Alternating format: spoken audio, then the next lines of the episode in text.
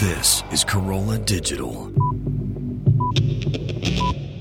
Hello, my little gooseberries. It's me, Alison Rosen. Welcome to another episode before the show with Jim Florentine, who is awesome. Uh, starts officially. Believe we have time to chat a little bit, and I think we have an iTunes comment of the week. Alison wants your iTunes comments. Alison wants them, yes she does. Please leave her some iTunes comments and don't forget to click five stars. It's possible this one was chosen because I think it'll be amusing to hear Gary read it. Or maybe it was just random. Isn't that the case every week? Yes. Uh, Some more than others, though. This one is titled I Love ARIYNBF, and it's by The Coob. I've listened to the show since the beginning and have enjoyed it since its inception. I've enjoyed listening to Alison since she first came on the Adam Carolla show when they were auditioning for a new news gal. She was my pick from the beginning. Alison has a great voice and is second to none when it comes to interviewing skills that pay the bills. Oh, good. I was worried that you weren't going to really commit to it, Gary, and I was worried you were just going to slide right by it, but I'm glad to see that my fears were unfounded. I highly recommend this podcast to anyone who likes witty banter and deep, excellent interviews. Oh, and Gary is cool too. Since you're cool, could you just say that again? Uh, yeah, let's see here. Alison has a great voice and is second to none when it comes to interviewing skills that pay the bills. Did, he write something in, in a print? Did he write sorry or something? Yeah. Okay. Well, thanks, the Coob. When someone's name has a the in it, I don't know if I should use that when I address them. The Gary, what do you think? I would never put that as my name, so. But I if you know. were, but if you were the Coob, no, I would no, address these people the way they chose the name. All right. The Coob, thank you so much. I appreciate that. And so does Gary. He is cool. All righty. I think you guys will enjoy this episode. I really enjoyed talking to Jim Florentine. Um, it was funny and it was um, it was uh, poignant and actually sad and I think therapeutic at times. I don't want to give everything away, but um, but get ready for quite a I was going to say roller coaster ride, but that is really cliche. Trying to think what's a better thing than a roller coaster ride, and not a Ferris wheel ride because that's super boring and um, scary at times. You guys, let me know what is the appropriate metaphor, and uh, be nice. But first, I have to tell you guys that our good friends oh, about our good friends, excuse me, over at Shari's Berries. As you well know, Mother's Day is coming up, and if you're like me, you're thinking, "Crap, I gotta get something."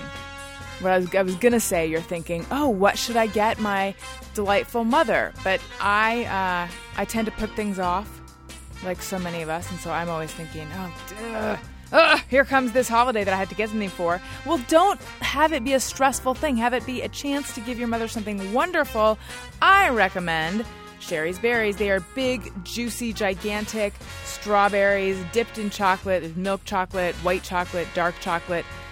Some are have nuts on them, or chocolate chips, or swizzle, or they do all sorts of amazing things with chocolate and berries and they look great and they taste even better. I defy you to keep a box around. I've tried it. I can't do it. First I'm just like, I'll just have one. I'll just nibble on this other one and then then before long I'm uh, I'm thinking it's time to order more Shari's Berries and your mom will love them. I guarantee it. Giant freshly dipped strawberries from Shari's Berries starting at $19.99. That's over 40% savings. Go to berries.com, click on the microphone, and type in best friend. For my listeners, that's you guys, double the berries for just $10 more. Here's the only way to get this amazing Mother's Day deal. Visit berries.com, B E R R I E S.com. Click on the microphone in the top right corner and type in best friend. Hurry, this offer ends soon, so order today. I also want to tell you guys about ProFlowers. Nothing says Happy Mother's Day more than a beautiful bouquet of roses. ProFlowers, I have them. I have them in my house right now. And I've said this before, it's amazing because the kind of flowers that you pay too much for at the well wherever the corner store wherever you get them they're they're pretty when you pay too much for them and then you bring them home and like 4 hours later they're wilting. ProFlowers that is not the case. They stay vibrant and they stay beautiful and alive for longer than you would think is possible. They might outlive me. Who knows ProFlowers has one dozen rainbow roses pr- plus a free glass vase for $19.99, or double the roses and get chocolates for just $29.98. You just need my code BESTFRIEND when you order to get these special prices. So the only way to get this amazing Mother's Day deal is to go to proflowers.com, click on the microphone in the top right corner, and type in best friend. That's me. I'm your best friend. That's proflowers.com, microphone, best friend. Order now. The special pricing ends soon. Okay, you guys, here is the episode with Jim Florentine. I want to remind you on Thursday, maybe you already know. I suspect you already know, but I'll read. Now I'm just that person who's telling you something you already know. But Thursday's episode is special Gary, me, and you guys episode. So make sure to download that one as well. But right now, I'm getting ahead of myself. Right now, here's the episode with Jim Florentine. I love you guys. Alison Rosen, Alison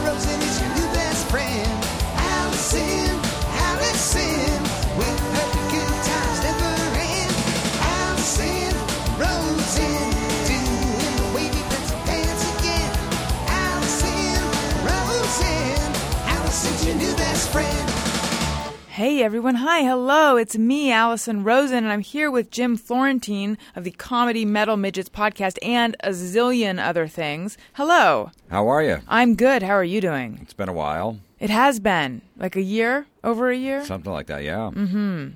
So you are in town. Well, you're in town, but but are you in town for work?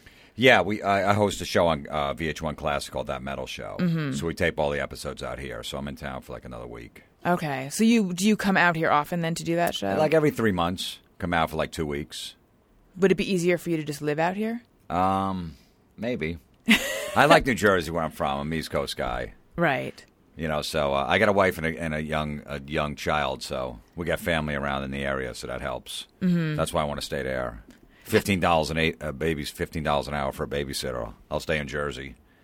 Wait, that's what it is there or here? I don't that's have what kids. It is. Yeah, so- that's what it is there. But it's fifteen bucks. I mean, I'm you know used to be like three. right. I thought I would get you know maybe five bucks. Mm-hmm. So that's a lot of money. Yeah. What You it is? know- I wonder what it is out here though.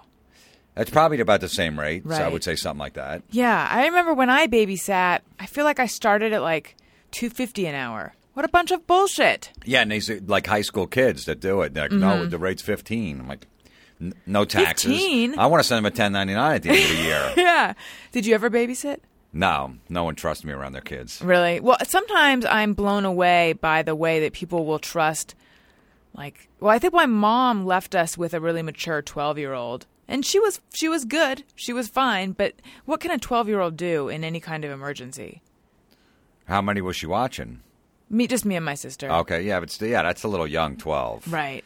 Yeah, my niece is twelve, and she's got to. Someone else has to be there in the house if she's going to babysit. Mm-hmm. So Oh, right, like a provisional, like your uh, your learner's permit, like a yeah, something like that. Yeah, that's a little young. Right. You know, because something happens, you can't jump in a car and go. You know, Exactly. take them to the doctor or something. I, and I have this memory of playing a game that I really never ever play anymore hide and go seek or sardines. Been a long time. Have you ever played sardines? I don't know sardines. Some people don't know of sardines. And okay, so sardines is where there's a group of you and one person no, you you count. Everyone closes their eyes and counts and then everyone goes and hides and no. Gary, do you know this game? Oh, great. I'm I'm all alone. I'm like alone on an ice floe that's melting with some made game that may be made up or isn't. No, it, it is real though. Okay. So when you hid, then what did you do? Like, what was? as soon as one person finds another one, you hide together, and then the next person, like it, it turns into everyone hiding together. Oh, yeah, that's what it is. And then the last person, or is there someone who's it the whole time? I think the last person to find everyone then is it. Stop laughing at me. This okay, here's the thing. I've had a debate with people before. I'm very good at telling stories, in case you haven't noticed. Um, I know that I got into a debate with someone where I'm like, "This game exists," and he had never heard of it.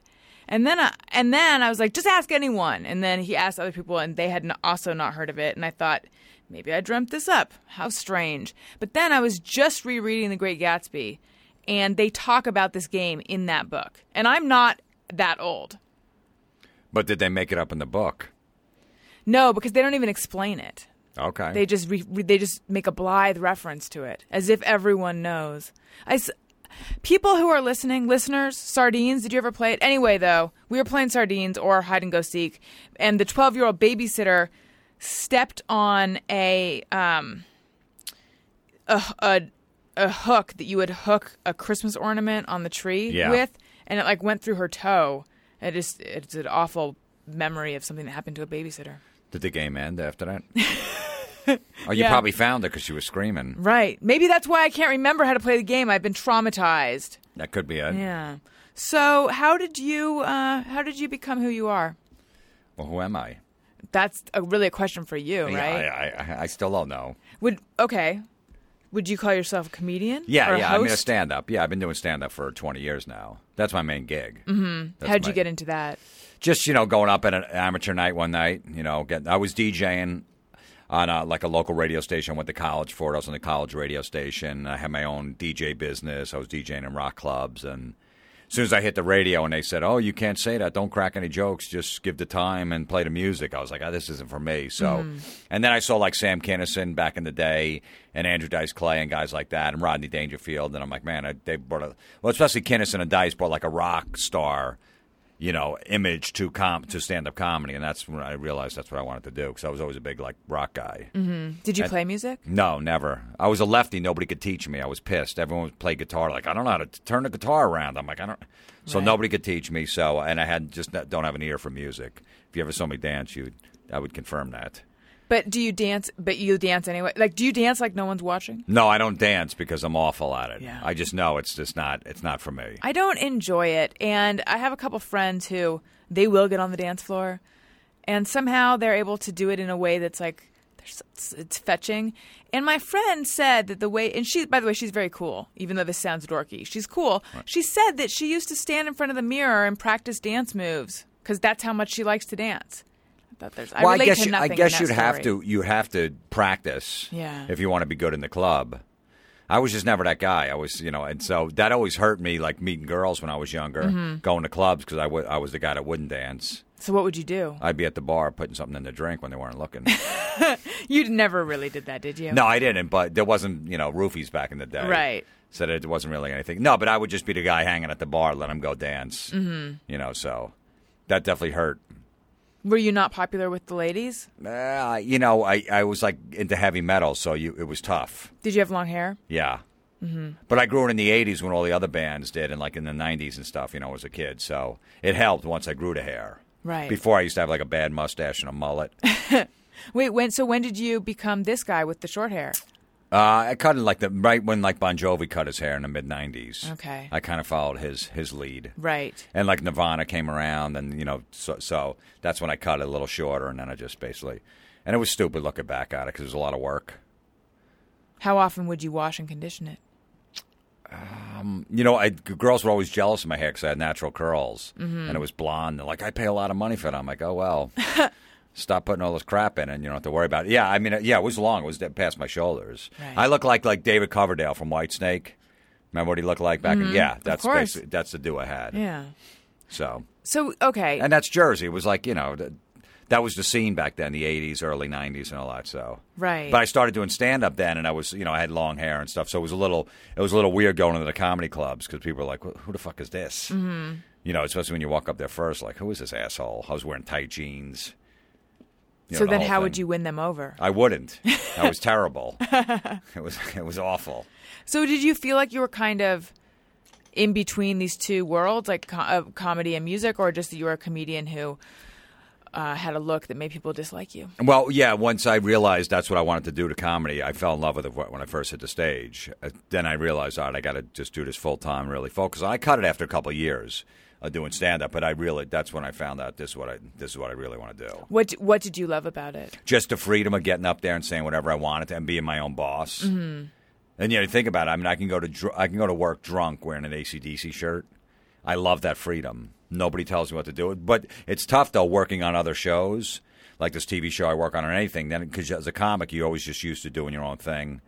You know, and you could just say whatever you want. You have no boss, basically. Just do your time on stage, show up. That's basically all we have to do. So then when you got to, you know, you got scripts and they go, say this. I'm like, no, this isn't funny. So that's always a problem. But I'll tell you, though, um, Adam and Jimmy, when they started Crank Yankers, when they hired me for the show. Those guys were like the. You never know because that was my first TV show I ever worked on. How great it was.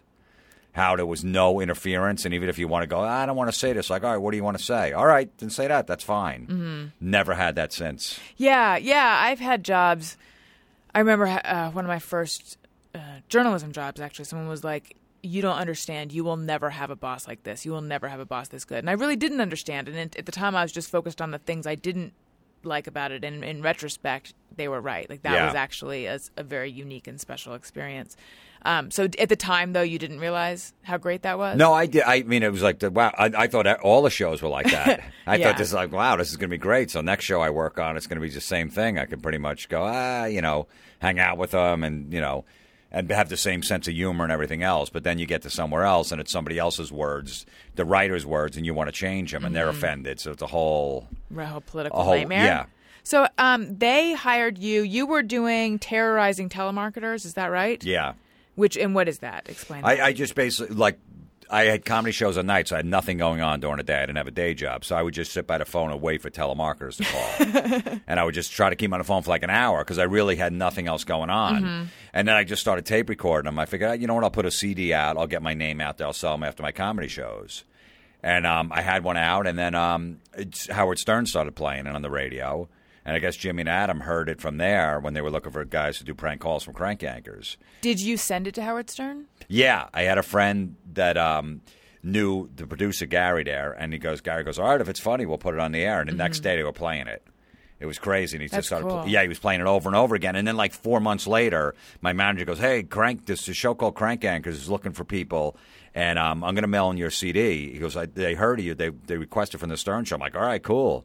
And I, and he told me the concept. I'm like, "That's the that's the dumbest show ever." prank calls and recreating with puppets. I'm like, that's not gonna. I go, I, I'm embarrassed. I go, I'll do it. He goes, he goes, no, they're- guaranteed six episodes. So I think the show, I think it's gonna be all right because that's when they were doing the man show. They were just coming off uh-huh. the man. They go, they got a lot of pull at Comedy Central. I'm like, all right. I go, all my comic friends are gonna make fun of me like I'm on this show with puppets, but fuck it. And then next thing you know, it just, you know, it went went through the roof. Mm-hmm. It was amazing how uh, even when we were filming it, even when we were doing the calls before anything was made, I didn't see any puppets. I'm like, how is this thing gonna work? Yeah. You know, but uh, it just th- those guys were geniuses. Uh, what? At what age did you first make a prank call? Like started at like 10, 12, because I was always in trouble as a kid. I was a troublemaker, so I was always grounded. So I'd always be home, and I would just pick up the phone and just make prank phone calls because I just, yeah, like I said, nothing else to do. Would you just randomly choose a number? Random to choose or call neighbors up and order them a pizza, you know, and watch from the window the pizza guy pull up and then walk away with the pizza in his hand, all that stuff. Yeah, just and just prank our friends, any girls in school, we'd call them up and anything. Yeah, so I learned from an early age how to make a prank phone call. Were you ever nervous about it? No, Did you ever get found out? uh, yeah, a couple times, yeah, but I was just like, ah, you know, I didn't do it. H- how how did it get traced to you? Well, you know, a neighbor would know it was me, something stuff You like that. You do have a distinctive voice. Oh, you would probably disguise your voice though, right? I probably didn't actually. Back Okay. Yeah, it was deep even like I was 12 years old, which is embarrassing in school. Because kids used to come up to me, they go in the hallway, say something. I'm like, what? And they're like, ah, you know, they call me Froggy. Said I had a frog in my throat. Kids will make fun of people for anything because arguably having a deep voice is an asset. So it's amazing to me that that became something that you were made fun of. Yeah, for. like whenever the, like the English teacher would call on me to say something, or a math teacher. All right, well, what's that problem? And you yelled out, Mr. Florentine. And I would say, as soon as I started talking, everyone would start laughing. Mm-hmm. I'm like, all right, what? But you know, it was great. I could call myself and my friends out of school as my dad or their dad. That so I would do that a lot. Like, oh, we need to call because we go play cards or whatever and get drunk at like 15. But I, would, I was always calling friends out. Yeah, this is Mr. Corrigan. Uh, Kevin's sick today, so he can't make it in. All right, hopefully he'll be in tomorrow. Were there so- were there any prank calls that you? Is there anything you feel guilty about? No, no, but I mean, I did get in trouble with some um, where I had to go to court and cops came to my house and all that stuff. Wow, what happened? There was a couple. there was a couple of uh, instances with the telemarketer stuff where this one credit card call, company called me up, right, and they go, "Hey, you know, uh, maybe uh, we we could." Uh, Transfer like seven thousand dollars in your bank account. You know, we'll take it off your credit card. but Maybe something came up, you need some money, and I used to just I didn't know what they're calling, so I would always ad lib it. So as soon as they they said something might have came up, you need some money.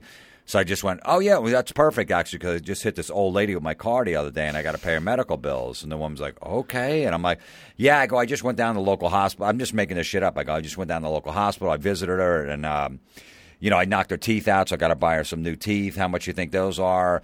She wears diapers. I crushed her walker, and we're going over prices on how much this stuff cost. And then finally, at the end, she goes, "Okay, so all right, sounds good. All right, so give me your uh, account number." So now she wants to transfer this money, and I don't want the thing, so I just blur it out. I go. Uh, you know what? I'm just going to go in the hospital and kill her. And she's like, uh, uh, uh, uh. I go, look, I'm going to go smother with a pillow. Why don't you call me back in like an hour?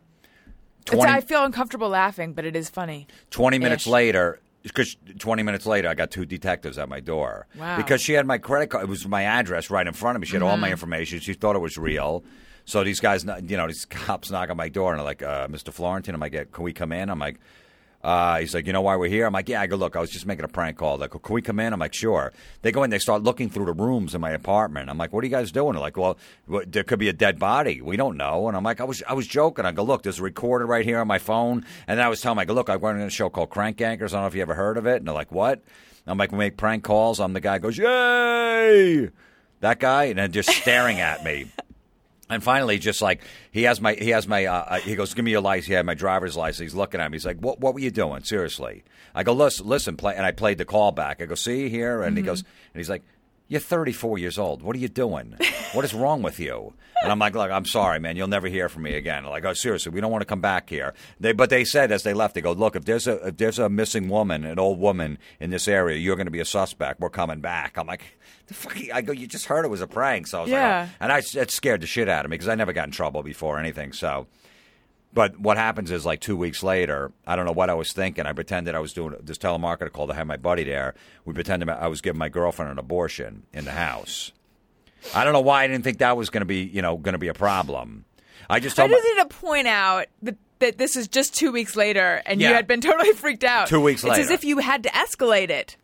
But I, yeah, but I wasn't even thinking that. Like I didn't even think I was so disconnected Right. that I didn't think ah, you know, because I told my girlfriend just scream when I pick up the phone. I didn't, I didn't want to tell her what it was going to be because there's no way she would have done it. Uh-huh. She goes, "What are you up to?" I go, "No." I go, "It's just some silly thing we're doing." And I had my buddy Chuck there. So the woman calls. All of a sudden, you hear screaming, and he's yelling. She's like, "What's going on?" I go, "My friend just giving my girlfriend a home abortion." She's like. Oh my God! All right, I'm going to go. I go, no, no, stay on the phone. I go, he, I'm just trying to save a few bucks. It's around Christmas time. He said he can knock it out for like 50 bucks. He's got a tool chest, a toolbox here. So don't worry, just keep going. And he's yelling, she's screaming. He's like, all right, I got the whole. What do you want me to do with it? I go, just throw it in the other room. And she's like, she's horrified. She's going, but then she finally hangs up, and she had my address obviously because it was some other company. And then I left. Like my girlfriend was pissed. She was so mad. She's like, "You fucking piece of shit! Why did you tell me?" And we're laughing. So we go out and we go get coffee. We come back like an hour later. My door is busted in mm, Wow. because the woman believed it. Called the cops. The cops came to my house. Thought somebody was bleeding in my house. Mm-hmm. There was nobody there, so they decided to kick down the door.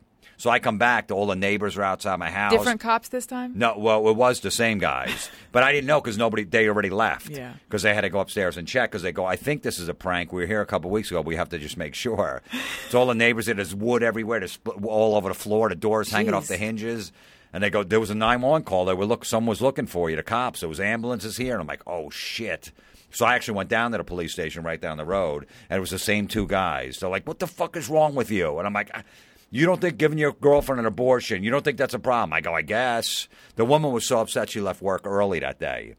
She had, I go, well, at least I gave her a half a day. I'm trying to be like a wise ass. Mm-hmm. So I wound up getting a ticket for like a disorderly conduct because they had three cop cars and EMS workers come down. They like, he goes, you know, if someone would have got killed as us going 90 miles an hour down a 25 mile an hour road, you would have been responsible. I go, but I didn't call the cops, so you would have been responsible anyway.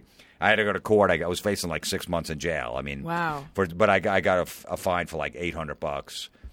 Do you feel like that's fair? No, it wasn't fair, but I wasn't going to argue it. I was like, you know what? I don't want to, you know.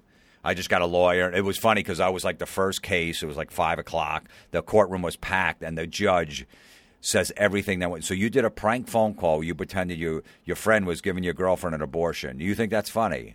And I'm like, I'm biting my lip like I'm in school. I'm like, mm-hmm. yeah, that's funny, but I'm like, no, I don't know what I was thinking. And you're a comedian. You- You think that's funny? And then you can hear the whole courtroom groaning. And she and we had a vacuum going on too. I forgot about that.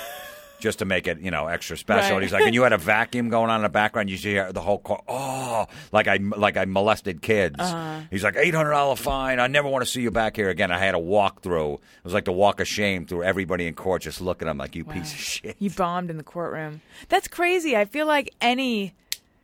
oh, this should be a movie. I mean, any joke repeated by a judge in a courtroom is not going to sound funny. I know. So and he really made it like so unfunny. Yeah. Um, yeah. I'm just sitting here feeling like uh, that's so unfair because it was a telemarketer who called you, right? It was, and I didn't say call the cops. She's the one Yeah. who believed it. You know, m- maybe I'm just a good actor.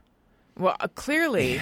but is there actually any law against any of that? No, there isn't. There wasn't. That's why I was. So it was just offen- you my offended lawyer. them. Yeah, my lawyer could have could have you know fought. it. He's like, let me just. He talked to the prosecutor before. He goes, look, we're just going to give me eight hundred dollar fine, and then I'm like, fine, let's just take that Mm-hmm. because we really because I didn't call. I didn't tell her to call. She just made that judgment call, so it wasn't any of my fault.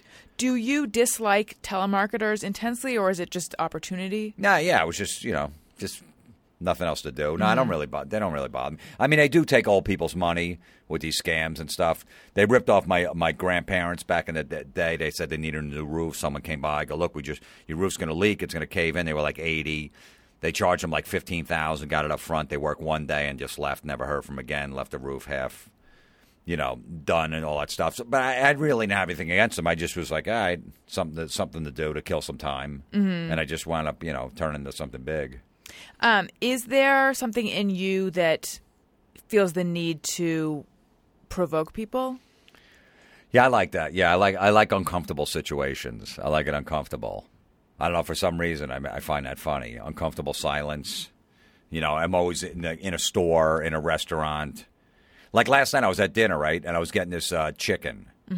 So I said to, they never give you a sharp knife for chicken, which is so weird. They give it for steak, but not chicken. So you got to use the butter knife that doesn't cut anything. Oh, and that drives me nuts for some reason. And and they always say a dull knife is actually less safe than a sharp one because you're pushing so hard. Yeah, so I'm trying, you know, so I'm always, I'm like, there's no, so, you know, they got a million sharp knives in the place. So I ordered my chicken and I said to the waitress, and she came back in between, I go, hey, can I get a, a sharp knife for my chicken? And she gives me this weird look, like, why would you ask for a sharp knife for chicken? She's like, uh, yeah, okay. And she was all over the place. She was screwing up our order and stuff. So 10 minutes go by, the food's still not out. And I know she didn't bring the knife. So I know she forgot it. So I said to her again, I go, um, you need a beer? I go, yeah, I'll take a beer. And can I get that sharp knife? And she goes, I'm going to give you the knife. I'm like, okay, because I just didn't get it yet. She goes, I'm going to give the knives are right next to where I pick up the food in the kitchen. So I'm going to pick up a sharp knife when I pick up your food. I'm going to put it on the plate. Is that okay? I go, yeah, that's okay as long as it comes out. I go, I don't want to. I don't want you bringing out my meal and then ten minutes later you got to go fish for a, a knife and come back ten minutes later. She goes, it's going to be on your plate. I'm like, all right, fine.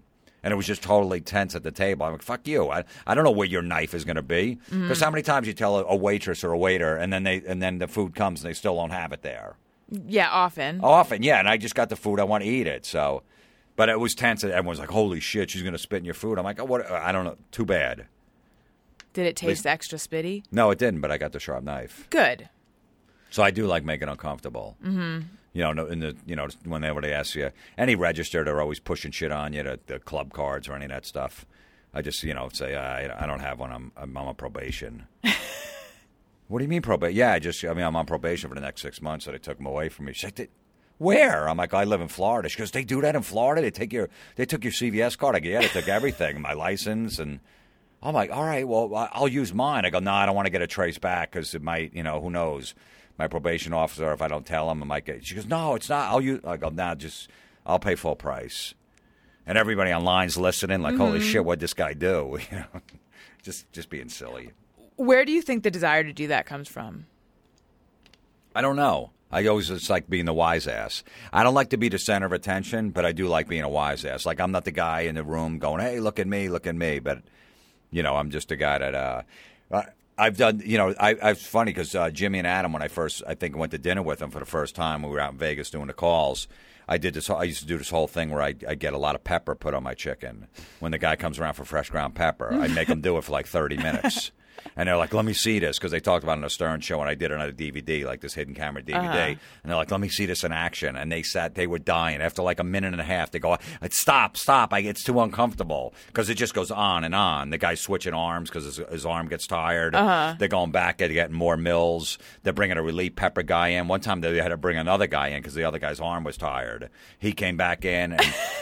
But they said they after a minute and a half they go, it's too, I you got to stop. They just started laughing and stuff because the pepper's all over the table, it's squirting all over the place, and I'm just sitting there. Yeah, a little more. Yeah, keep going, keep going. I'll flip it over. Yeah, try this side. So Are you always able to keep a straight face? yeah, Is that something you have you have to work at? Because like I'm, I, in the course of saying something that strikes me as funny, I will crack up. I'm the opposite. I cannot like I I I would be terrible at surprise parties. That's the kind of thing where I'm like, can't I can't even keep a straight face that long. sometimes sometimes I break character and I laugh. Sometimes I do, but usually I'm pretty good at.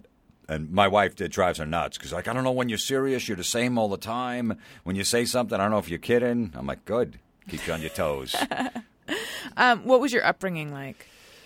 uh, Catholic, se- big family, seven kids. Wow, what uh, what number are you? I'm right in the middle. Mm-hmm. Yeah, so um, yeah, and we grew up in New Jersey, you know, middle class.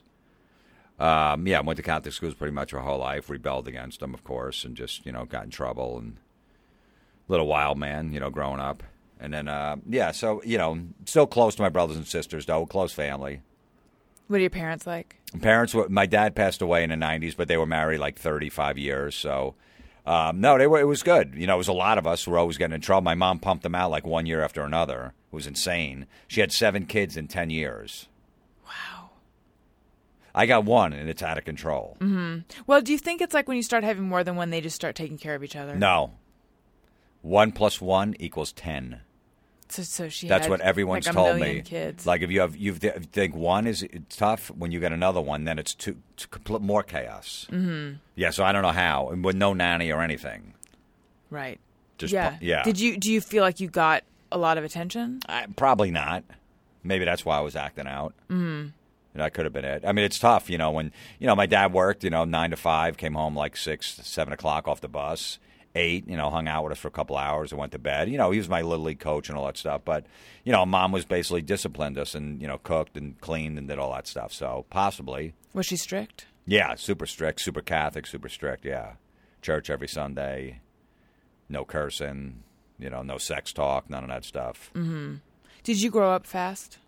What do you mean fast? Well, you said that you were getting drunk and playing cards at yeah, 15. Yeah, I was that what you smoking pot at like 12, 13. How who who got you into all My older that? brothers, they'd bring me to concerts and passing joints around and drinking and stuff. Wow. Yeah, they were like four or five years older than me. So, uh, but I stopped. I stopped smoking pot at 17. I- I Mm-hmm. Why? I just didn't like it. It made me paranoid and tired. And I've you know I smoked a couple times over the years, but I just it doesn't do anything for me. Mm-hmm. Never a drug guy. Never did coke. None of that stuff. Uh, you know, just drank here and there. Smoked cigarettes till I was like 20, and I stopped that too. So And then you're you're sober, right? no, no, I Oh. still I still drink. Where did I read that? No, I don't know where. I but I, I I'm misinformed. No, but I've never been a big drinker though. I was always just I always needed to get a little buzz on so I could talk to girls. Mm-hmm. That was my thing. Like going to clubs, I needed a few beers in me to get a little balls to go talk to girls. Right. But I I never wanted to drink to get drunk and pass out. That was never my thing. Are you do you are you naturally shy? I think so. Yeah, most comics are. You know, we're loners. We're introverts, and you know, we we observe. We sit back and observe everything, and then store it for later. Mm-hmm. Do you ever get uh, nervous going on stage? No. I've been doing it for so long. I mean, you get the adrenaline rush. I love the adrenaline because you don't know. Every crowd's different, which I love. Um, but so it's a challenge every time. You're constantly thinking up there, where am I going? All right, this isn't working. As you're doing it, all right, let me go in this direction. Is so I, ne- you know, you can never mail it in. Right. And so I love, I love that where I just can't just go through the motions every time. Uh, when did doing um, the hosting stuff start? I guess after the Crank Yankers, Crank Yankers ended, I guess, 2007. And then uh, I got this job at VH1 uh, Classic. My friend was a radio DJ in New York. and we were friends. And he's like, "I'm going to pitch this talk show. It's basically like a, the Tonight Show for ACDC fans because he's like a metal DJ." And I'm like, "All right, cool, man, I'm in." And VH1's like, "All right, fine, we'll give you money for a pilot." And we've been doing it for five years now, like 110 episodes. Mm-hmm. Been in our 12th season now, so Ha- who are your favorite bands? like Black Sabbath, ACDC, Van Halen. Do you listen to newer stuff? Yeah, I listen. I love newer stuff too. Yeah, I'm a big music fan. Yeah, I'm always, you know, check finding new bands and all that stuff. So Has your relationship with music changed since uh, you were in high school? Let's say though, because because Gary and I talk about that. Or like I, um, I used to write about music and I played in a band and I used to go to clubs. All like music was that was my thing, and now I. I don't even. I hardly ever even listen to music in my car. Like I don't know what happened. I would like to uh, start to have a relationship with music again, but somewhere I lost the thread, and I just it's not the same for me anymore. I never did. I never lost it. I was always into it along the way, and I think that that helped with getting the show and knowing it. But yeah, I've always like you know you always. Um, I went away from it for a little while in my twenties, but I, I went back into it. And I think that's why our show's popular. It's like forty year old males is our demographic, which is guys that lost the music for 10, 15 years, got married, had a couple kids, and now they're like, oh man, I remember that band. Oh yeah, I remember uh, you know uh, Dokken or something like that. I wanted a Poison. Oh shit, yeah, I saw them when I was a kid. And then we have them on our show. They're like, oh man, oh they're playing. They got a new CD. I'm gonna go check that out. So I think that's what that helps our show, where a lot of people did lose it for a long time. Um, I was reading about you, uh, and I read the piece that you did for xoJane Oh yeah, about um, your girlfriend who committed suicide. Can we talk about that? sure.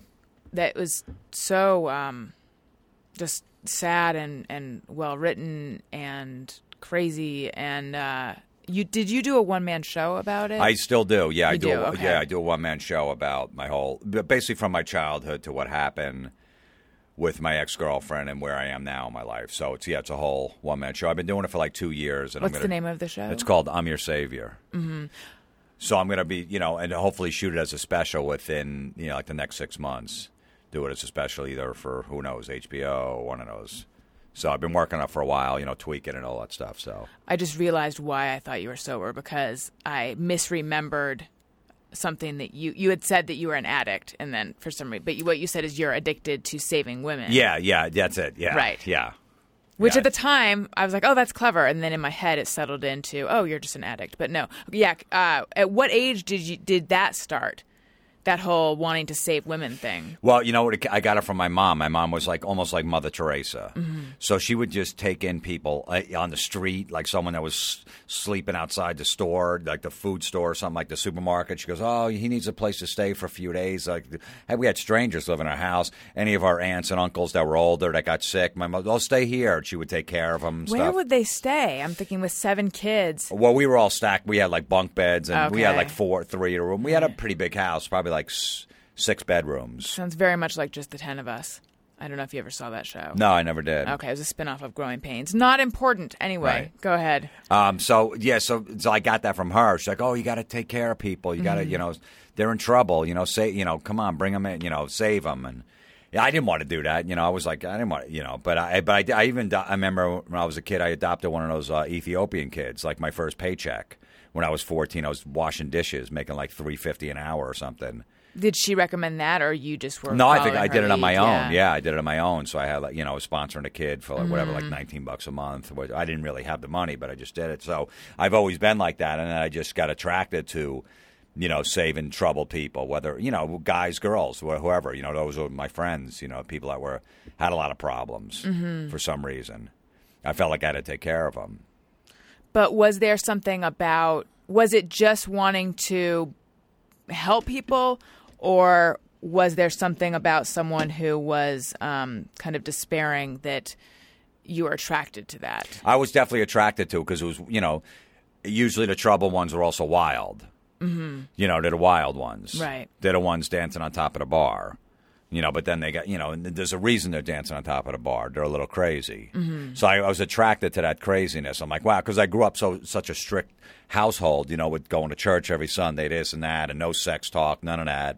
They Didn't even bring it up. That I was just like, it was kind of, you know, it was fun for me. I'm like, ah, fine. I, now I could do whatever I want. So I Mm-hmm. was attracted to that that wild dark side. Right, because I think you said something about how you tried to to date just people yeah, that normal didn't need girls. saving, and you found yeah. it boring. Yeah, it was. Yeah, it was super boring for me. Yeah. Yeah, because I I related so much to that because I went through a phase where, um, kind of in the re- I just always liked the bad boys, or I always liked, but the same thing, the same like this person doesn't open up to a lot of people. This person is going through something, and this person trusts me, and like I'm going to be the one to tame the stray cat, I, and I don't mean that in a like I'm gonna, I don't mean like he's a wild stallion and I'm going to tame him. I just mean there was something about these these challenging people. If i could be the one to reach them then that somehow means i'm special. And so anytime i versus like just the just a nice guy and then i would date the nice guy and it would be i just wasn't the attraction wasn't there. Um so yeah i could relate to so much of that. Yeah, because I was the good friend for a long time, like a long, long, you know, about six years from like maybe 19 to 25. So I was attracted to all these wild, crazy girls that had these abusive boyfriends. The boyfriend would treat them like shit, and I was the mm-hmm. good friend, and it would drive me nuts. Because, but they wanted, they didn't want to, they, you know, they, they loved me as a friend. I was the good guy, but they didn't want anything to do with me, you know. Right So it was tough. So I got tortured with that. But meanwhile, looking back, it's like I shouldn't have done that. It was my fault. I can't blame them. I was the one who's like, "Wow, she's nuts. She's crazy. She's nuts. She has the boyfriend that's the asshole. I could take care. I could take her away from this. Eventually, she's going to like me, and then you know she's going to see that I'm a good guy. But it never worked out. Never, it would never happen.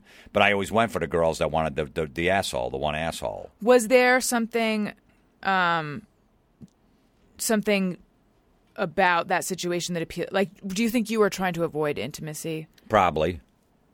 Yeah.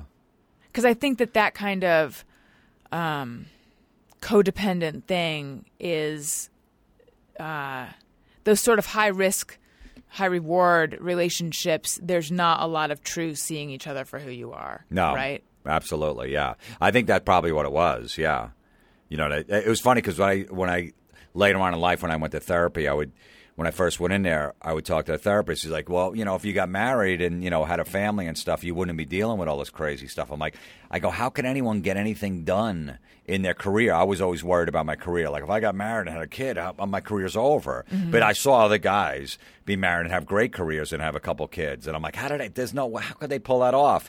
And my therapist's like, "No, you don't understand. Once you get that other side of your life straightened out and all that chaos, you're gonna. It's gonna open." Way more avenues and creative ideas for you. You're going to get way more stuff done because you don't have that whole mess going on the other side of your life. Your career's okay, but the, your you know personal life is a complete disaster, and you're spending so much time there. You're not focusing on your career. Right. Once you get the wife and the kids and everything's good on that side, you're going to do so much more. And I never believed them. Like that's stupid. I'd walk out. I'm like, what an idiot. Right, because you were probably thinking that that would mean taking this chaotic personal life and just making it even bigger and more of a time suck, right? Yeah, of course, yes. And then and then you know, cut to three four years later, I'm like, holy shit, he's right. I've never done more in my career in the last three four years. So this, your current relationship is obvious. Is this the first one that's been different than? Yeah, well, no, I mean, have been, a, yeah, pretty much the first one. Yeah, I been, I got married in July, so I've been together. We've been together for four years. We have a two and a half year old son. Mm-hmm. So it was my first marriage. And she did not need saving. No, no, she's normal. Yeah, Did you wonder if you could ever have a normal relationship? yeah, I did for a long time. But then, you know, when you work it out as you get older and you go to therapy and you, you know, do work on yourself and all that stuff, you figure it out. Like you, you don't need that. It's, you know, that's not. It, it's not. It's a harsh thing to say, but you don't need that problem in your life. You know, like so, that someone else has to deal with that, not you. Mm-hmm. You can you can help from afar, but don't let it consume you. So with um, Jade, what happened? Uh, you know, look, she had depre- she had depression issues. She was born with a chemical imbalance, and it was you know it was always touch and go to relationship. And one day she just you know she had enough, and just um, you know, and that was it. She um, she checked out basically. Did you? Were there any signs?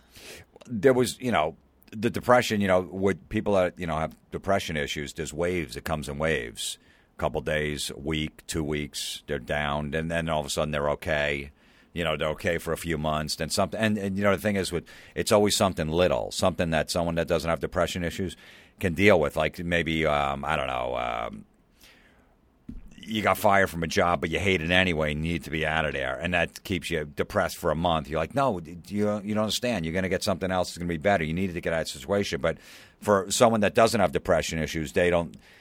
They don't. They can't understand why they're so bummed out about it. That's a mm-hmm. that's a big problem with it. Like, why? So what? You know, you got you got your whole family. You got your friends. You're gonna find another job. It's gonna be okay. You got money in the bank. You got a pl- You got a roof over your head. What are you worried about? Well, we can't relate to that because they take it way more personally. You know, there's a loose wire basically in a layman's term. Right. That's not that we, you know we're all connected, but there's a loose wire up there that just doesn't get it. So, um, you know, so there was a lot of that going on in the relationship, and I thought, you know, maybe I could, you know, hopefully, you know, she'll be okay at the end, of, you know, with therapy, and you know, she's going to therapy and doing all that stuff. But it, ultimately, you know, someone's going to do it, they're going to do it. If it's not Yeah. today, it's going to be another day. Um, you know. So yeah, it was a, it was it was a tough it was a tough super tough thing to go through. had there been had she attempted it before? No, no, no attempts. No. Yeah, I lost someone to suicide as well um, when I was I was 21 or 22, but just out of college, and I thought I was very mature, but I I think I was actually a pretty young 21 or 22, and I was just too young to really understand so much of anything. It just complete. It just it like I feel like I like stalled for like two years. Like I need to sit down and figure out what the fuck happened. I mean, it was just so such a devastation that that I just hadn't seen coming at all. Although in retrospect, yes, there were these signs, but not in the after school special way where it's like it's not like he was giving his possessions away or he had said this or that. It's just yeah, he was withdrawn and he I mean, I can think of little things, but the only the kind of signs that you see in retrospect. And then I was like, I'm never. I went through this phase of like, I'm never going to be so caught up in the minutia of living that I don't notice these things. And so I really just just stepped back and was. um It's like I, I remember I, I, I anytime I for a while, anytime I would see a movie. I expected a character to commit suicide. Like that's how much I was on guard for suicide around me. Right. That I was convinced at all times that anyone could do it. It- thankfully, no, a suicide has not happened. Uh, you know, near me since then. But I was so convinced that like it's the other shoe that's going to drop with everyone. Yeah, well, that's part of like you probably have post traumatic stress disorder. So I was do, too, too. If someone didn't went out to dinner and they were gone for like an hour, and they, you know they said they were going to be back in an hour, and it was two hours. Always out. Yeah. Yeah. So it was. Oh, yeah. That or like if anyone said anything like, "Oh, if that like if I have to do that, I'm going to kill myself." I'd be Yeah. like, "Ugh, "What do you mean?"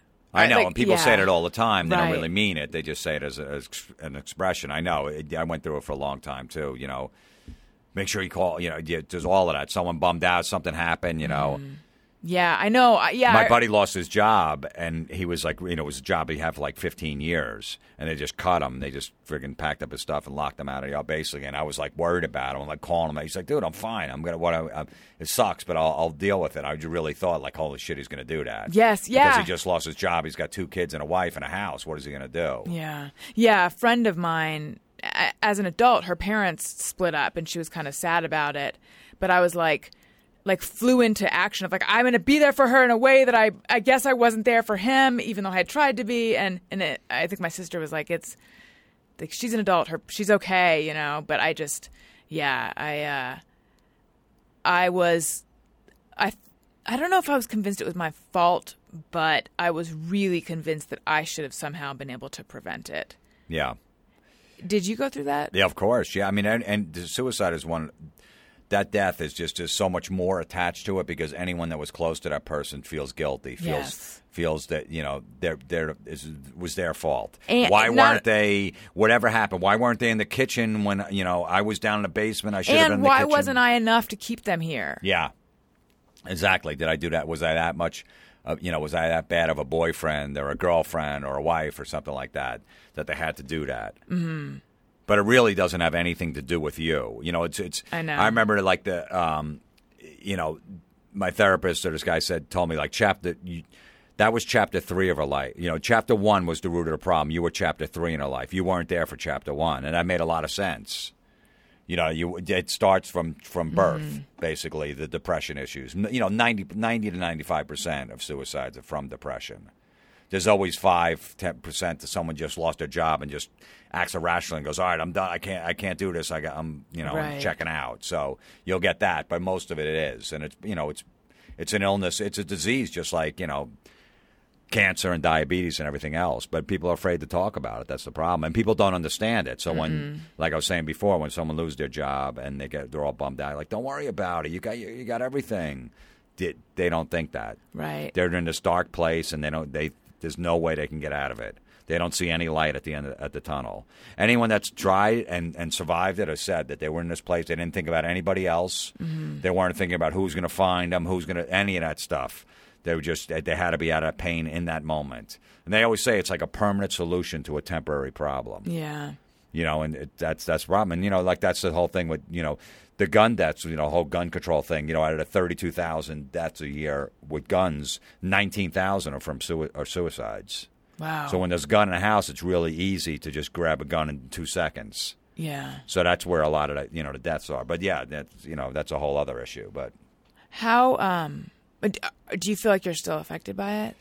How long ago was it? Uh, it was point? 2006, so it's been like six and a half years, I guess, seven years. Um, you know, it's it, it gets easier as time goes on, but you never forget. Yeah. You know, You said that you went to support groups. yeah. How was that for you? Uh, it was tough, you know, because they have these survivors of suicides support groups. So you walk in there. I was probably a month in. You walk in there and you see people like laughing and talking. I'm like, how could these people be like that? They lost somebody. Yeah. Their their their daughter committed suicide. How could they be laughing? But meanwhile, you know, they're four years down the road. It's like you got to still live your life. You're allowed to. It's okay to be happy again. And I couldn't. You know, when you walk in, you're like, I I can't believe this. Why isn't everybody crying as soon as you walk in? Did, I felt like for the longest time I can't be happy and I can't laugh because if I do that that means that I think it was okay that this awful thing happened and it was not okay. The world is not an okay place and I'm going to be I mean I didn't say I'm going to be miserable forever, but that was like I just felt like it's I can't I, I can't no, like I will not join this happiness because I'm not happy and the, the world is not happy. Yeah, well, that's the thing. You're afraid. You're afraid to laugh because you feel like it's disrespectful. Like, Yeah. how could I? But you're allowed to. You're allowed to. I remember it took me like two weeks, and I remember my friend like sent me a text, and he he made a joke or whatever, not about the situation, and I made a joke back, and it was like, holy shit! And I started, and he moaned back, and I and it was like the first time I laughed, and it felt so good, mm-hmm. you know. And then I had to get up on stage eventually to do stand up again, and that was tough too because everybody knew what happened. So I'm like, the whole audience is gonna be looking at me. It's gonna be weird, and they're gonna be like, how is this guy telling jokes and smiling and trying to entertain us? So that was a that was a whole other issue too. And everyone knew what happened because were you on Stern Show at this point or Yeah, how? yeah, it was out. Yeah, it was on the Stern Show, and they knew her and, and all that stuff, and they talked about it on you know the radio and all the radio shows, and it was out there, you know, in the news, and I mean, it didn't hit like major news, but yeah, Right. everyone, everyone pretty much knew. Did that did that make it harder or easier or neither to have it be so public? I didn't mind. I said, you know what? Because I just like I'm not gonna. I said, let's just say what it is instead of I. We don't know. You know, it's like just get it out there. I don't want any secrets. I don't want it because people that that cover that up and say oh, it was a heart attack or they just you know it was a natural cause of that stuff. They have to live with that the rest of their lives. So every time that's brought up, that pain comes back. And that's what a lot of people a lot of people do with you know for young kids. Like, oh no, he mm-hmm. just had a heart attack, and you know, the mom, mommy, mommy just had a heart attack, and she got sick, and and that's it. But meanwhile, you know, t- you should tell the kid. The, the kid's not going to do it just because you told the, you know mom you know did it to herself because she was in a lot of pain. The kid's not going to do it to himself just because you said that. Right. And that's a mistake a lot of parents do. I know it's tough, and I know you know like I wouldn't know how to tell my son, but you know when you tell them it's something else, and then eventually they find out, they get really mad. Mm, Yeah, it's a betrayal. Yeah. It's easy to t- explain to a kid when they're young and they're they're open, their mind's fertile to tell them, look, mommy was sick and she her brain was sick and she just, you know, she had to go away. It's easier to do it then So when they find out, you know, 10, 15, 20 years down the road that it really was, it's it's you know, it's, it's a tough situation. That's happened with a lot of people. Mm-hmm. I, a lot of people in the support groups like I didn't I never told my kids. I told them it was a heart attack and the, the woman's like you should break it. I'm not going to how am I going to do that? Just just sit them down. Tell them, you know. So it's a tough But- thing because it's that that death. It's just, just there's guilt, there's Yeah. blame. You you're angry at somebody. It's just it's a whole. You feel feel like it was your fault. All of this stuff. You go through all of that stuff. It's a really it's a whole roller coaster of emotions. That one. Yeah. Yeah. You can't. It, it takes you a long time just to be sad because there's so much. Right. If that person, why, why? And then you get mad at them too. Like, why Mm-hmm. would you do that to me? Because then you think it's geared to, uh, you know, it's it's directed at you if you're in a relationship with that person, if you're close to them. Yeah. You know, you get in a big fight with somebody or something, and they go do that. You're like, oh my god, if I didn't get in that fight, and you, that's what you do. You now it's my fault. Now, now I got to live with this. So there's all that shit before you even get to grieving. Right. Right. Yeah. I know. I uh, Like you said, for two years, you pretty much like sat. I didn't really Yeah. sit there, but yeah, I I just I felt like I was just kind of trying to recover for a couple years, and yeah, I I had forgotten about that part. I felt like I can never be a little bit mad because it happened after a, a dis not directly after, but the last uh, communication I'd had with him was um, was sort of like we were we there was a disagreement, and I thought I can never have a tiff with someone and then walk away and let a few days go by where I don't hear from them and feel okay about that ever again. Of course, it actually is, it's making me feel better now because I'm realizing how much I'm not living in that um, that skewed, you know, grief Right. way of being. Like now I'm fully back in in the world, I think. But yeah, for the longest time I felt like and I you know, I, I never am going to be confident that the person is still there anymore. Yeah, exactly. I mean, you got to look at it like if if if it's because of a fight or a breakup, when a lot of people do it, like if if, if everybody acted like that, there'd be nobody on the planet. Right. You know, so you can't even though it was. You know, you were breaking up with the person, or breaking a person was breaking. up, Whatever happens, you can't. No, most people don't react like that. Mm-hmm, There's a lot of sadness. They're angry, this and that, and stuff. But then people will eventually move on with their lives. They don't. That's an irrational act. Yeah, So- I know, which is why it it always bothers bothers me and bothered me at the time when people would say these sort of pat like, well, you know, if someone chooses to do that, that's their choice. It's like it's more much more complicated than that. Yeah, and I don't is. think it's a rational decision. Well, then uh, the the you know a lot of people go "Oh, they're a coward. If you commit suicide, you're a coward. It has nothing to do with that. No. When you get cancer, which is a disease, are you a coward if you die? The people go, "Ah, this person was a coward. They couldn't hang in there." It's it is, depression is the same thing as cancer and diabetes, and people don't realize that. Right. You know that it, it's a disease that they're born with. They don't want to feel that way. They want to feel like us. Yeah. They don't want to be sad all the time. They don't want to act out. They don't. You know, but that's just you know the way it is, and you know you just got to hope you know, hang with the person and just be there for them. But ultimately, if they're going to decide to do that, they're going to do it. If you're if you walk away for ten minutes to go mm-hmm. get the mail, if they want to do it, they're going to do it. People have done it. There was a um, in that support group. There was a woman that was so worried about her daughter that she took her to a mental institute because she was really uh, nervous she was going to hurt herself, and she did it in the mental institution. yeah, yeah. and then there I- was and then there was one that didn't do it, didn't bring it to a mental institution, did it at home. So either w- or Right. That's what I've always heard is that if someone is is uh, determined to do it, they will find a way. You can will. you can t- you can delay it, but right but then you know but there could be a point where you know they can uh, you know get some therapy or medication or something like that and Right. and work through whatever they're going through and maybe you know maybe get to the point where they're not thinking those thoughts anymore mm-hmm. you know there are there's definitely people that right if you can get them through that yeah that through, yeah dark period. Um, so how did you meet your your wife? oh, I met her at a concert back to the rock uh-huh. Kid Rock actually Kid oh Rock. right, right. Yeah, Kid Rock and Lynyrd Skynyrd concert. I met her there. My friend uh, hooked us up, basically. My friend just said, you know, there's a bunch of hot- chicks come to this uh, rock show. We're going to hang out, tailgate, drink some beers. Is that your scene? Hot chicks and tailgating. Yeah. I mean, usually it was never I hot feel like chicks that's before. probably every Gary's nodding too.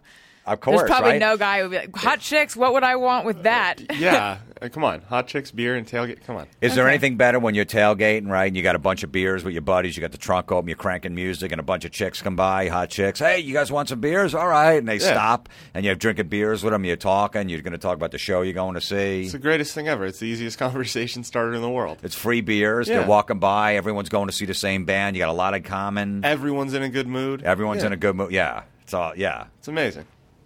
Get there four hours early. Oh yeah. Yeah. Make sure you have beers, some kind of liquor for the girls if they do stop by. Mm-hmm. You don't want to just have like Bud in cans because they're going to go to the next car. There's a whole process. Yeah, you need a handle of vodka in the car somewhere, and you know, Yeah. just take care of it. And get some orange juice. Make Yeah. sure there's orange juice because Yeah. the girls don't like to drink it straight. Yeah, a little mixer.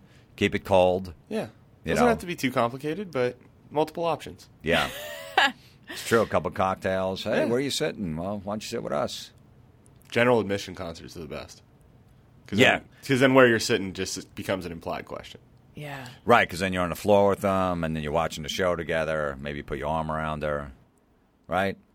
Absolutely. You grind on her. For, you know, maybe she's in front of you. Do a little grinding on her. She's getting into it because she's moving to the music. Next thing you know, you got to start making out during a concert.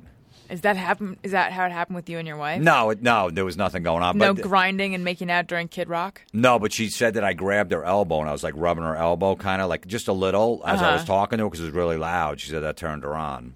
It was one of my moves. It's beautiful. Yeah, the Elbow elbow. Yeah, my friend Dave. There was like this woman I was down in Florida when I lived down. He's like, grab the elbow when you're talking to him. Not too creepy. Yeah, because especially yeah, when it can it's be loud. creepy. It can be creepy, especially when it's loud and just a little, and that that gets them going, and it worked. Trying to th- I'm trying to think. If Well, that it's, gets it's me got to be super loud so it's appropriate. Like you're you're trying to like Oh, talk right, like that, like yeah, yeah, yeah, Yeah. you know, and you yeah, that kind of thing. You're right. That's the difference between the creepy elbow grab and the non-creepy. Because if it's uh, if it's just the two of you in a room and someone grabs your elbow, that's f- No, not uh, welcome. No, that's not at all. But the, Yeah. yeah, the loud rock shows in a bar or any of that dance club or something that works. Mm-hmm. And and what does your wife do? She's a lacrosse coach. Wow, lacrosse. Yeah, they she only to sc- They pretty much only have that on the East Coast, right? It's starting to get big here, I heard. Um, Okay. you know, it's like a rich kid sport or whatever. Um, not that she was rich, but she played it in school, and then she went to college, got a scholarship, and played in college. And now she's uh, she was teaching for a little bit, but now she's a coach of a high school team. She loves Mm-hmm. it. Do you play? No, I never heard of it till that rape case four years ago with Duke. I never heard of it. I'm like, what is that? Did you always know that you wanted to have kids? No, I didn't know till I was you know my, you know early 40s when I decided. I was always against it. I'm like, nah, it's going to get in the way. They're a pain in the ass. But I love it. It's great.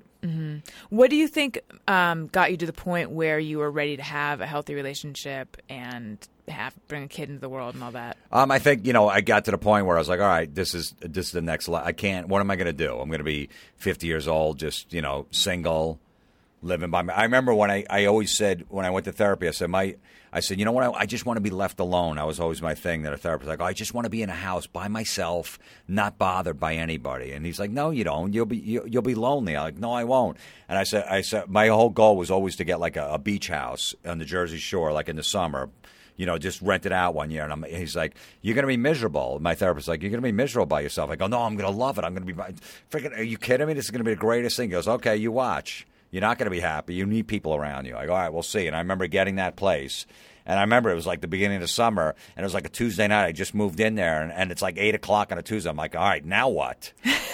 you know, I mean, who do I call? Because all my friends are married. They're all got, the, Yeah. you know, how they got a million things going on, and I'm in a, and I'm like, the only one I could call was like my 20 year old nephew, and I remember calling him. He's like, "Yeah, we're playing a, a beer pong. You want to come over?" I'm like, "No, I'm not playing beer pong with a bunch of friggin' drunk guys."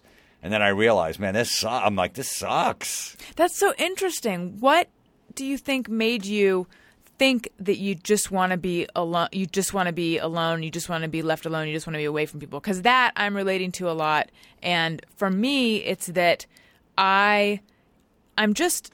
I'm I'm like too sensitive and other people affect me too much and so I always feel like I need to retreat. Um, I think it was. I think because of the chaos that was going on in my life with all past relationships, you know, just that whole. It was just like I, I got to get away. I just want to be by myself. I think that's where it was coming from. You know, and then you know, also being a comic, you're on the road, you're by yourself. You're, you know, he's like, that's different. You're only gone for a few days. You know, you're going back home or whatever. He goes, wait till it's full time, and you won't like it. And he was right. You know, he definitely was. But I think because it was so chaotic, the relationships, that it was just so much drama that I just, I was like, I got to get out. But when you, once you got a normal relationship, you want somebody there. Yeah. You like it. Right. Yeah, because it's not that. It's not um, stimulating you in the same draining way. Yeah, it's normal. Yeah, it's like, all right, cool. You know, you got a friend there Right. instead of just like, oh shit, what's what's what's going to happen now? What's the problem now? Now, have you? Uh, did any part of you try to sabotage any of the healthiness What do you mean? at the beginning? Well, I think that with people who, and I'm speaking um, about myself, but also other people I know, with people who tend to have um, or t- or when, tended to have dysfunctional relationships. When you all of a sudden get to the point where you can have a healthy one, there still is a little part of you that like is thinking that that gets afraid of it. Yeah, there, there was a little bit there. Yeah, because I, once I realized that I was going to settle down, I'm like, all right, I really got to do this. I mean, this is no joke. You know, if I'm going to get married and have a kid, there's no more, you know, no more craziness. You know, mm-hmm. so I, I really, and you know, it's like, oh yeah, all right, no problem, I could do that. I'm old, and then all of a sudden it hits you like, holy shit, all right, I really got to do this. So it, it was tough, but I mean, I did it. You know, it wasn't that much of a struggle. As you get older, you're just like, I don't want to do that stuff anymore. Yeah. You know, I used to be. I used to love going to strip clubs. I wasn't like going there to, because I was a pervert. I would just go there, just hang, have a couple beers, you know, and just look at the girl, hey, uh, you know, whatever. Just be. And I loved. I would never go to dance clubs. Like I did that early on, try to get laid, but then I. So I was never in the dance club. So I would just go to. And I haven't been in a strip club in like five, six years. I won't even step foot in. I'm just like. I'm over that. Mm-hmm. Meanwhile, when I go to town, like I'd be a comedy club. All right, where's this local strip club? We'll go have a few beers after the show. Now it's like that's the last place I'd rather be. Wh- uh, Because you just grow out of the stuff. As you get older, you just grow out of stuff that, you know, was just like, for what? What am I doing? And looking back at it, like, why was I in there? Just wasting money. yeah. You know, getting lap dances. That girl, you know, I wasn't trying to take the girls home, but it was just stupid. I've never ever been to a strip club. I know a lot of women who have been to them, but I never have. Yeah, I, I too bad. I missed that whole thing where it was just guys that went. Girls never went. Mm-hmm. Then all of a sudden, you know, like maybe, I don't know, maybe like 10, 15 years ago, all of a sudden, girl, I go to strip clubs. Like, you do? I never heard that before. You never, maybe you saw like one or two, maybe. I I wonder, are they really enjoying it, or is it like when two girls make out with each other but in front of guys, and it's like, oh come on, That's what it probably is. yeah. Yeah. Gary, do you Yeah. frequent strip clubs? Yeah, no, definitely not. I don't know. There, there was a time when I did, but Right, that and it was fun, right? But you Yeah. grow out of it. You're like, ah, you know. I tried to do it again several years after that phase had passed me by because a friend was encouraging it. and It, it was terrible. Yeah, I don't have any real desire to do that. I, when we used to tape the Crank Yankers show in Vegas, me and the writers, not Jimmy and Adam and stuff, but me and the writers, as soon as we were done with dinner, we done, pff, we were in a strip club for like five, six hours. We'd hit like two or three of them. What's the hope that's going to happen at the end of the night? I don't know. I mean, it, you know, you weren't real. You weren't taking you don't home. think that far ahead. I You mean, don't. At a certain point, somebody says it, and it's a great idea, and next thing you know, I, I don't know. Next thing you Nothing know, you're, you're you're Yeah. online at the ATM machine, like, fuck, Right. I got to take another two hundred out. Pretty much. Yeah, I, yeah, I don't know because I wasn't a guy that went to like the hip club. Like I said, I wasn't going to bottles, getting a bottle, you know, at a table and paying six hundred bucks and trying to get girls over there. It's like, ah, let's just go to strip club. So I don't know, but yeah, so uh, but as you just grow, you just grow, I guess, wiser and you just, you know, you mature. Mm-hmm. I hate to say that because I'm still very immature. Well, speaking of poten- potentially speaking of, uh, what is comedy metal midgets? I do a po- I do a podcast every week. It's pretty much I do a rant.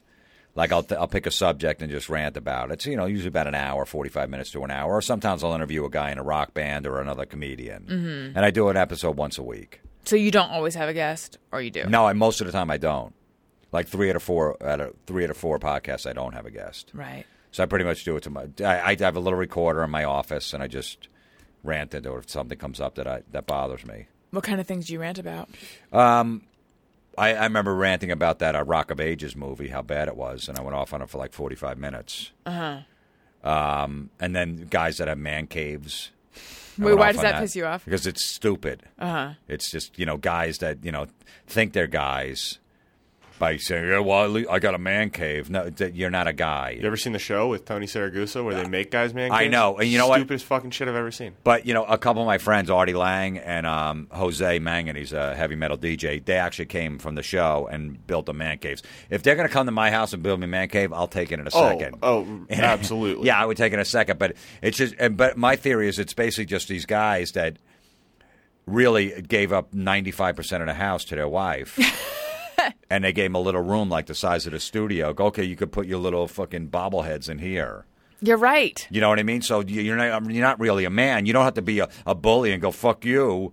You know, I'm, I'm taking this over. I'm putting my Dallas Cowboy poster up in the kitchen, but you don't have to just get a little room all the way in the corner. Yeah, you don't have to have just a little cave. Yeah, exactly. Like you know, if my wife doesn't want to watch TV on a big screen in the living room, I go, all right, well, I'm going to watch this here. She goes, all right, I'll go in the bedroom, or vice versa. Don't worry, I'll go in the. Be- it's not that big of a deal. I don't need a whole. Oh, I'm going to go be a man in there.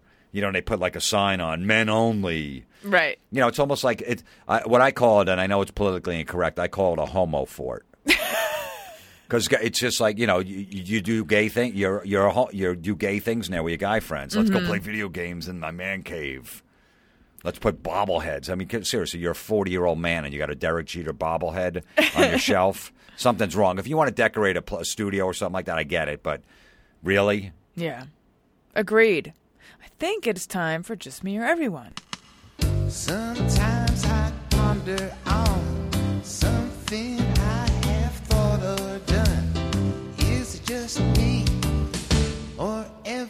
everyone?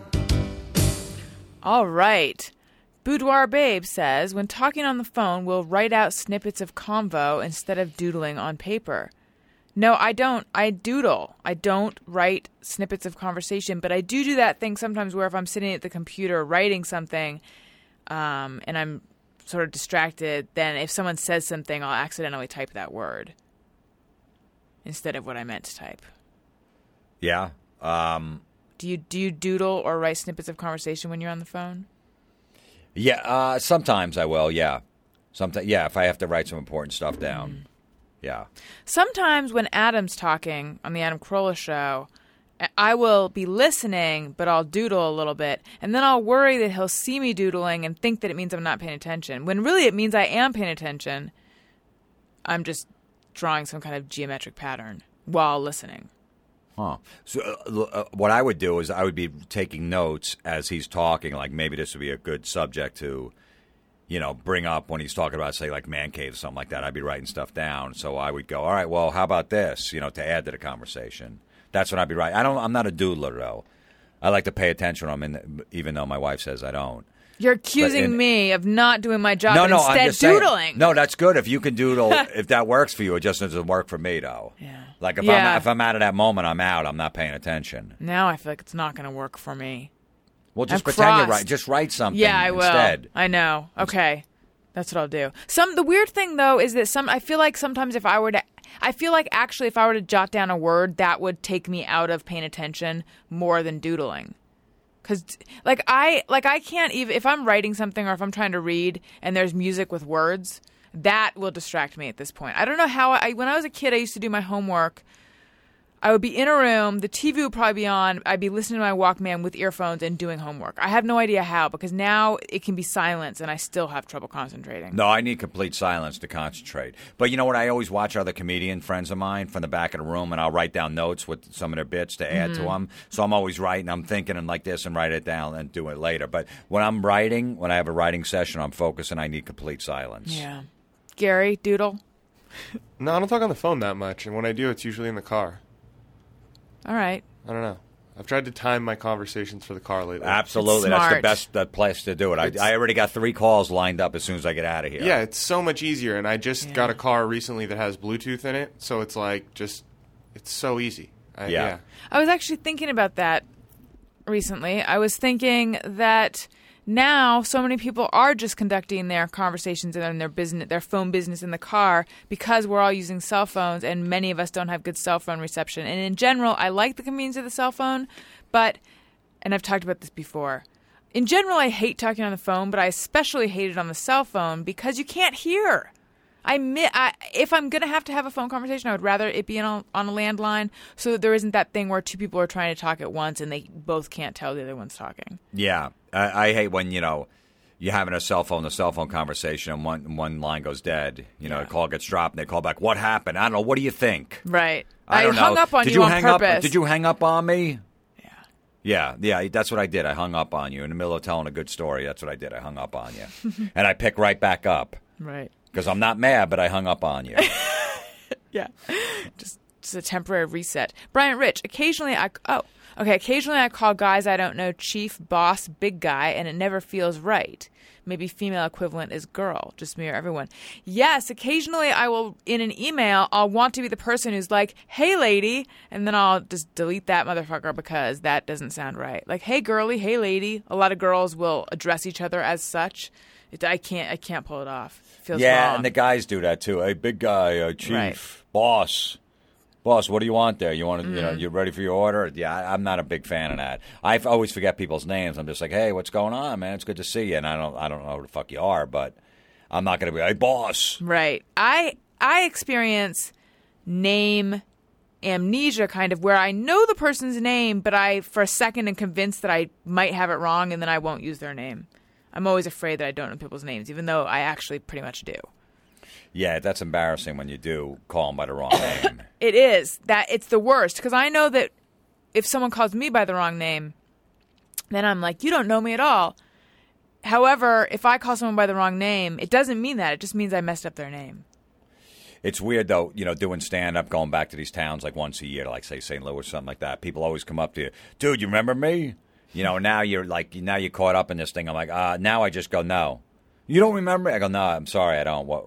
I was the guy that talked to you in the bar last year about the, you know, the the football game. Remember? I'm like, oh yeah, yeah, yeah, yeah, that's right, yeah, like that. But I just go no right off the bat instead of going, wait, I think, and because then they get and people get mad. It's like, sorry, I don't, I don't, Right. you know, I didn't just see you five minutes ago. Yeah, But I just right off the bat, no, I don't, I don't. that's good. It's better to do it that way. Yeah. Well, the other day I How went. could you not remember me? Well, this is only the second time we're meeting, and the first time was three years ago. Okay, well, tell me about. Okay, so I went to a party um, yesterday, and when I first got there, I was like quickly introduced to some people, and then later I went up to my friend, and she's like, "Oh, hey, Alison, did you meet so and so, so and so, and so and so?" And I'm like, "Oh, hi, I'm Alison. Hi, I'm Alison. Hi, I'm Alison." Names going by, I'm not catching them, and then one of them's like, "We met when you first walked in." But we didn't actually talk. We just shook hands. But I felt a little bit like she was giving me kind of a slightly bitchy vibe it may have just been her face. But then I felt bad that I hadn't remembered that I met her. But doesn't that happen to you guys? Absolutely. I Don't feel like feel intro- bad about yeah, that. the minute introductions start, my brain shuts off, which is not good. I did not used to be this way. yeah, I mean that. That's just yeah. Just get you know. Oh, sorry. Oh, that's right. We did meet. I'm, Right. I'm, I just there's a million things going on. It just took me a while to get here. I, whatever. I just make up some shit. But to give someone an attitude over that, that's dumb. Right. That's why I feel like maybe she wasn't actually giving me an attitude. Maybe she just is the kind of person where everyone's like, she seems bitchy at first, but she's actually really nice. Maybe. Or maybe she's just a bitch. I don't know. All right. Martin Samsonite. Wish I had a 10 seconds back button for my life to fix mistakes, hear stuff over. Would also like a 30 second forward to skip boring stuff. Yes. Oftentimes in my car, anytime I'm behind, anytime there's a screen in front of me, I feel like you should be able to just hit the rewind button. So I'll be in my car and something will happen or I'll hear something on the radio and I'll want to hear it again or see it again and then I'll have to remind myself, no, this is reality and it's the radio and I can't do that. Like I just assume everything's on TiVo. Right. It's kind of a weird uh, result of so many things having rewind. Um, I don't. Nah, the 10 second rewind thing. It's you know. I re, I usually I'm usually thought out in my things I say or do, so I usually don't have that. That's If- good. If something's going to be said vicious, it I, you know it's meant to be said, like dealing with hecklers or just a big fight with your spouse or something like that. Mm-hmm. When it gets to the point where they're going to, you know, I'm going to say something awful, they deserve it. Rob Jones, just me or everyone, I look at the results every time I wipe. I don't know why. Uh, yeah, I'd, I'd say I look at it pretty often. You have to, Right? of course. Jim Norton said you have to to make sure you're not sick. But I don't really think it's that. I just think sick, wh- sick meaning what? like I don't know, some wrong color coming out of you. That's that. It could be a million different colors. right. The color has nothing to do with it. If there's blood in your stool, that's the only time you have to worry. Maybe that's what he's checking for. But that's not I feel like looking at the looking is just All right, who's going to say why we look? Why do you look? Just to know you're done. Yeah, exactly. Yeah. There's no. I'm not curious. But it has nothing to do with color. Seriously, it could be my my son's. You know, changing. I'm still changing his diaper. It's, it's brown one time. It's yellow. It's dark. It's hard. Whatever. It's there's nothing wrong. It's just basically what he ate and how it got broken down. Yeah. All right. When he's bleeding from his ass, then I have to question the babysitter. Zanera Park won't do laundry until I get down to emergency underwear. The older, uglier pairs. Um, uh, no, I, I do laundry frequently because we have a washer dryer where we live now, so I can. So I'll even. Uh, it's not very environmentally conscious, but I'll just even do small loads if I need to. You guys, do you have, I do you like- have emergency underwear? I got f- like 40 pairs of underwear, 50 pairs of socks. I got 20 pairs of pants, and I just have them so I don't have to do that much laundry. And I just That's do smart. it. I do it like once a month or once every three weeks. It's a being on the road thing, isn't it? Yeah, well, I don't take that much with me, but I just I just know I'm like I don't want to do it all the time, so just buy a lot of it and have a bunch of it. Mhm. All right. You're with Anne says, When I stick my hand into a Dyson hand dryer, I think that we are one step closer to the Jetsons. I haven't had. I love those things. yeah, I haven't had that particular thought, but I will say that I I hate the ones that are just like a blow dryer on your hands. Then I just feel like why don't we just have paper towels? But the Dyson ones, even though I'm always a little nervous that somehow it'll cut my hand off, even though that makes no sense, I'm impressed with the G forces of air on your hand. I don't know them. Are they- Oh, they're the they're the dryers and the. Oh, go Oh, ahead. go ahead. No, they have them like JFK. They're the ones that you like stick your hands down into and then pull it up. It's called like an air blade, I think. I never even seen it. oh, they're Oh. they're amazing. It. In So you, JFK Airport, you're saying? Yeah, they they have them a bunch of places, but they're kind of expensive. So it's like it tends to be like new arenas or like nice airports that have just been built or something like that. But Huh. they're they're No, I- great. I've never seen them. yeah, they are. Um, you might think, oh, one of these air dryers to dry my hands. th- That's just going to leave my hands wet, but these actually dry your hands, and you can see the skin like ripple on your hands when it's in there. The there's the air is coming out so fast. It sounds painful, but it's not. Okay. Um, Jeff Arch twelve. When you aren't wearing your shoes, you make sure they are side by side so they don't get lonely. No, I don't do that. I'll I'll, I'll kick them off willy nilly. Yeah, I don't. You know, they have to be near each other, but I don't put them next to each other, lined up perfectly. Right. I just take them off by the front door and just leave them there until I have to put them back on again. No. Oh, That- do you have a shoeless house? That's oh, that's someone who has OCD, I think. Yeah. Sometimes we get those people. Do you, do you not have? Do you just walk around in bare feet or socks in your house? Socks, never shoes. Is it to protect the carpets? No, I just uh, I I don't like I I don't like having shoes on if I Yeah. if I don't have to. Yeah, actually, when I think about it, I tend to only put on shoes right when I'm going to be leaving or if I'm going outside. Yeah. Interesting. And if I'm just staying home that day, I would never take a shower, get all the way dressed, including shoes, and then just be in the house. No, Shoes are 'cause- out leaving the house only kind of situation. Absolutely. Yeah. Same with pants. Okay. Um boinkity boink. My 15-year-old self will always be a more dynamic and interesting interior decorator than my 25, 35 and now 40-year-old selves. I definitely put a lot more care into my poster situation when I was 15. I had a lot of different posters. I spent a lot of time figuring out where to put. Even in college, each dorm room, I spent a lot of time figuring out how to decorate it. Now I have barely, I don't have hardly anything up on my walls, which is kind of depressing. yeah, I, I I was same way. I used to always have the room with the posters. You know, when I was sixteen or seventeen, Yeah. and then you know, but then yeah, then I was like, there was nothing on the wall. I'm like, no, it's perfect. I don't want to clutter it. Mm-hmm. Even now, I got a big basement and I got a bunch of stuff, but I just don't put any of that stuff up to bear. It's easier that way.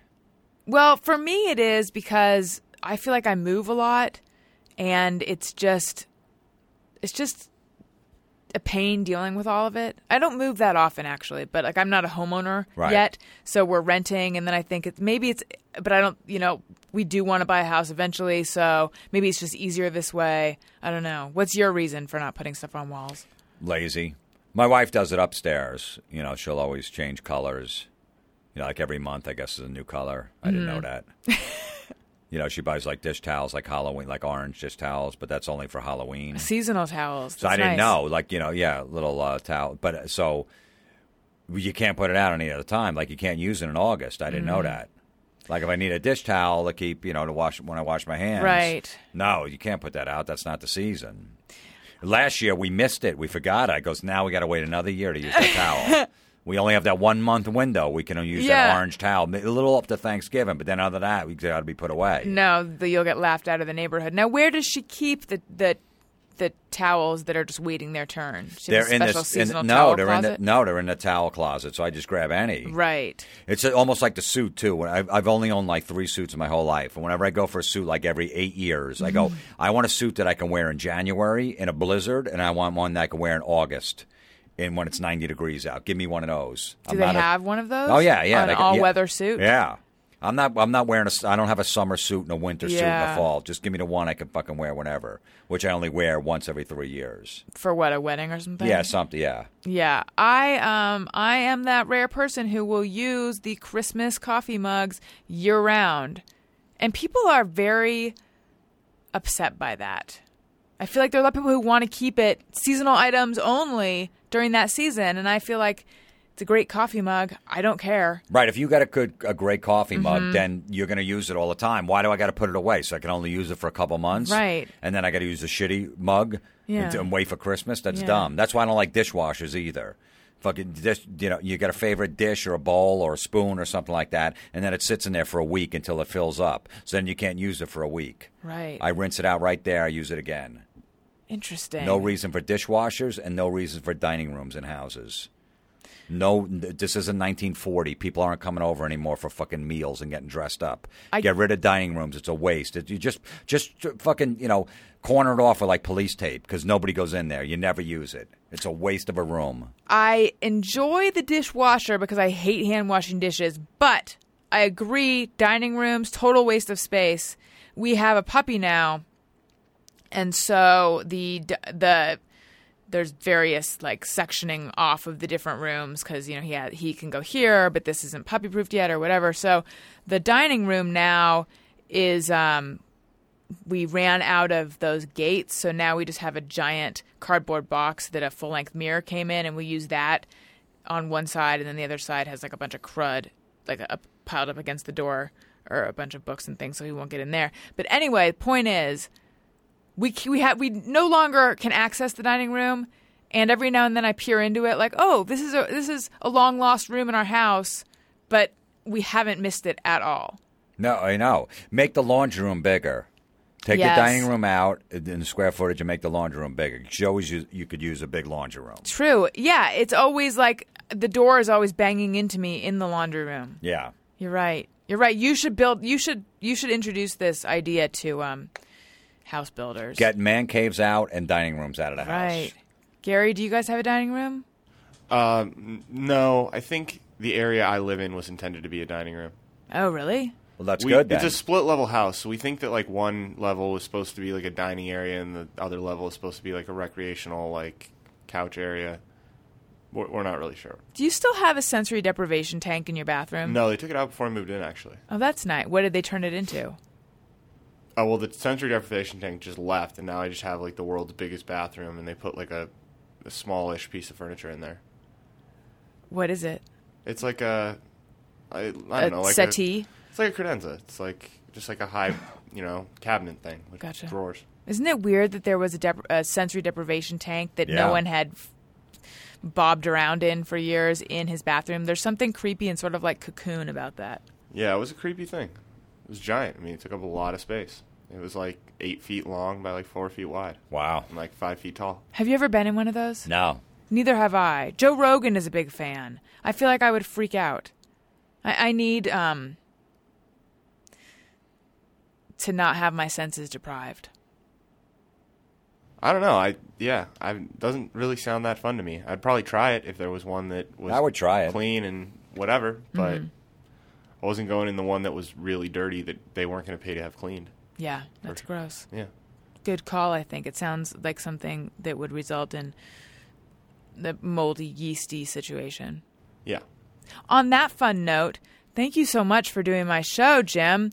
Thanks for having me on. I appreciate it. Let's plug all the things and tell people where they can find you. On Twitter, you are. Twitter, Mr. Jim Florentine. Was there someone who was Jim Florentine? Yeah, and then we had to get it removed, and I just never went back and got Right. it, so no big deal. So you're Mr. Jim Florentine on Twitter, and your website. Website is jimflorentine.com, and that metal show that we do, the talk show, is a new season starting June 1st on VH1 Classic, and I do a uh, podcast every week called Comedy Metal Midgets. You can get it on iTunes. Go to my website, jimflorentine.com. You can download it there for free. And in terms of stand-up dates, do you travel around and do those Yeah. all the time? And so your dates are on your website. Yeah, too, right? dates are on the website, Kansas City. All Yeah, go to different cities. I'm all over the place. Cool. Thank you so much. Thanks for doing having me. this. This was this was super fun. Um, and thank you guys so much for listening. If you're gonna buy something on Amazon, which you are because they have everything, I I don't even I don't even leave my house anymore to shop. I just do it online. I love Amazon, but now these friggin' stupid senators are trying to get a tax. Yeah. Yeah, don't do that. No. Yeah, I just so- I bought a lawnmower on Amazon. See? A Toro lawnmower for a thousand dollars. I love that. And then it just gets delivered. Delivered for free. Yeah. It's beautiful. Perfect. Um, yeah, so get on there before these these damn senators do their thing. Anyway, if you're going to buy something on Amazon, um, why not click through the banner on my website at AlisonRosen.com. It does not cost you anything extra, but it helps out the show. You can follow me on Twitter at Alison Rosen. You can follow Gary at G. Patrick Smith. You can follow the show's Twitter feed at ARIYMBF. Thank you so much for listening. I love you guys. Bye. Hey, do you know about the Alison Rosen show?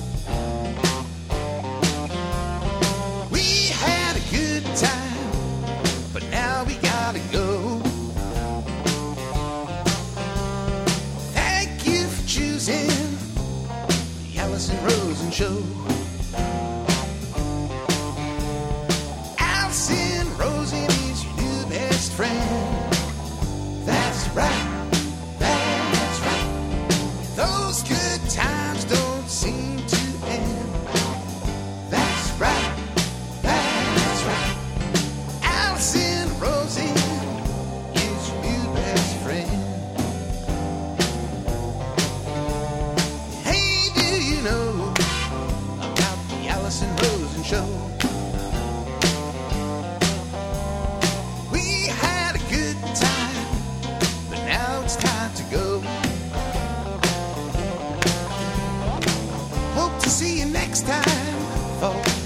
The Alison and Show.